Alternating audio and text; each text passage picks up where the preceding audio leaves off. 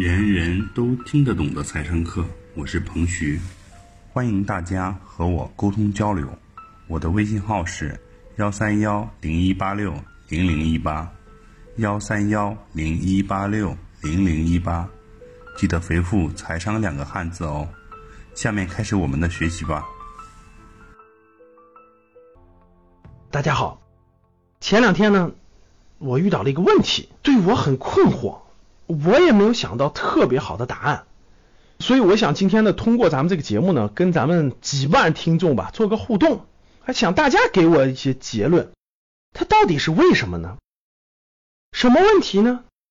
最开始呢，这个问题是有学员问我，说是成功的投资人多呢，还是成功的企业家多呢？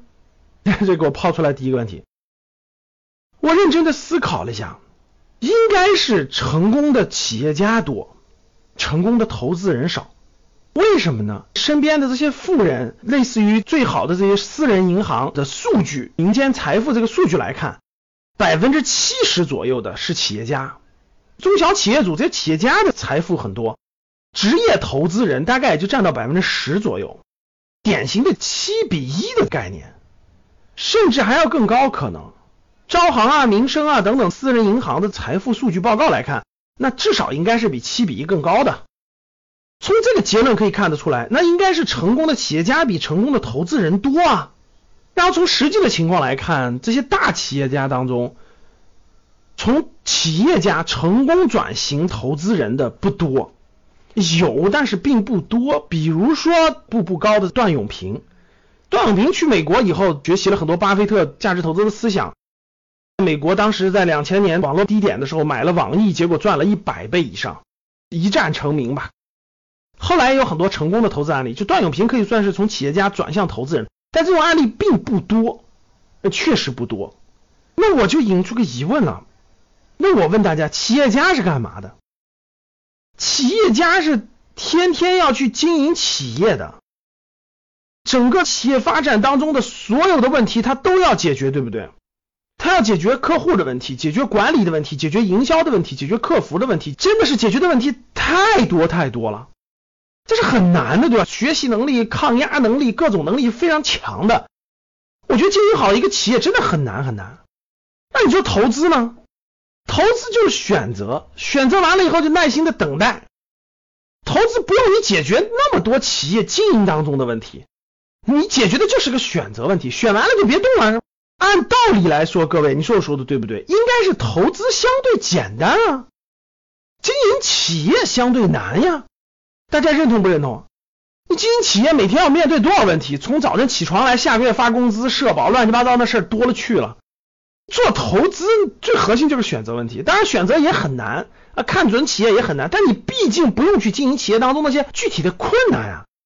那企业家面对困难是不能退缩的，他只能把它解决了，解决不了就是死啊！你投资那些问题不是你亲自解决啊，你只选择，选择结果假设失败了，那赔点本金呗，不至于倾家荡产，对不对？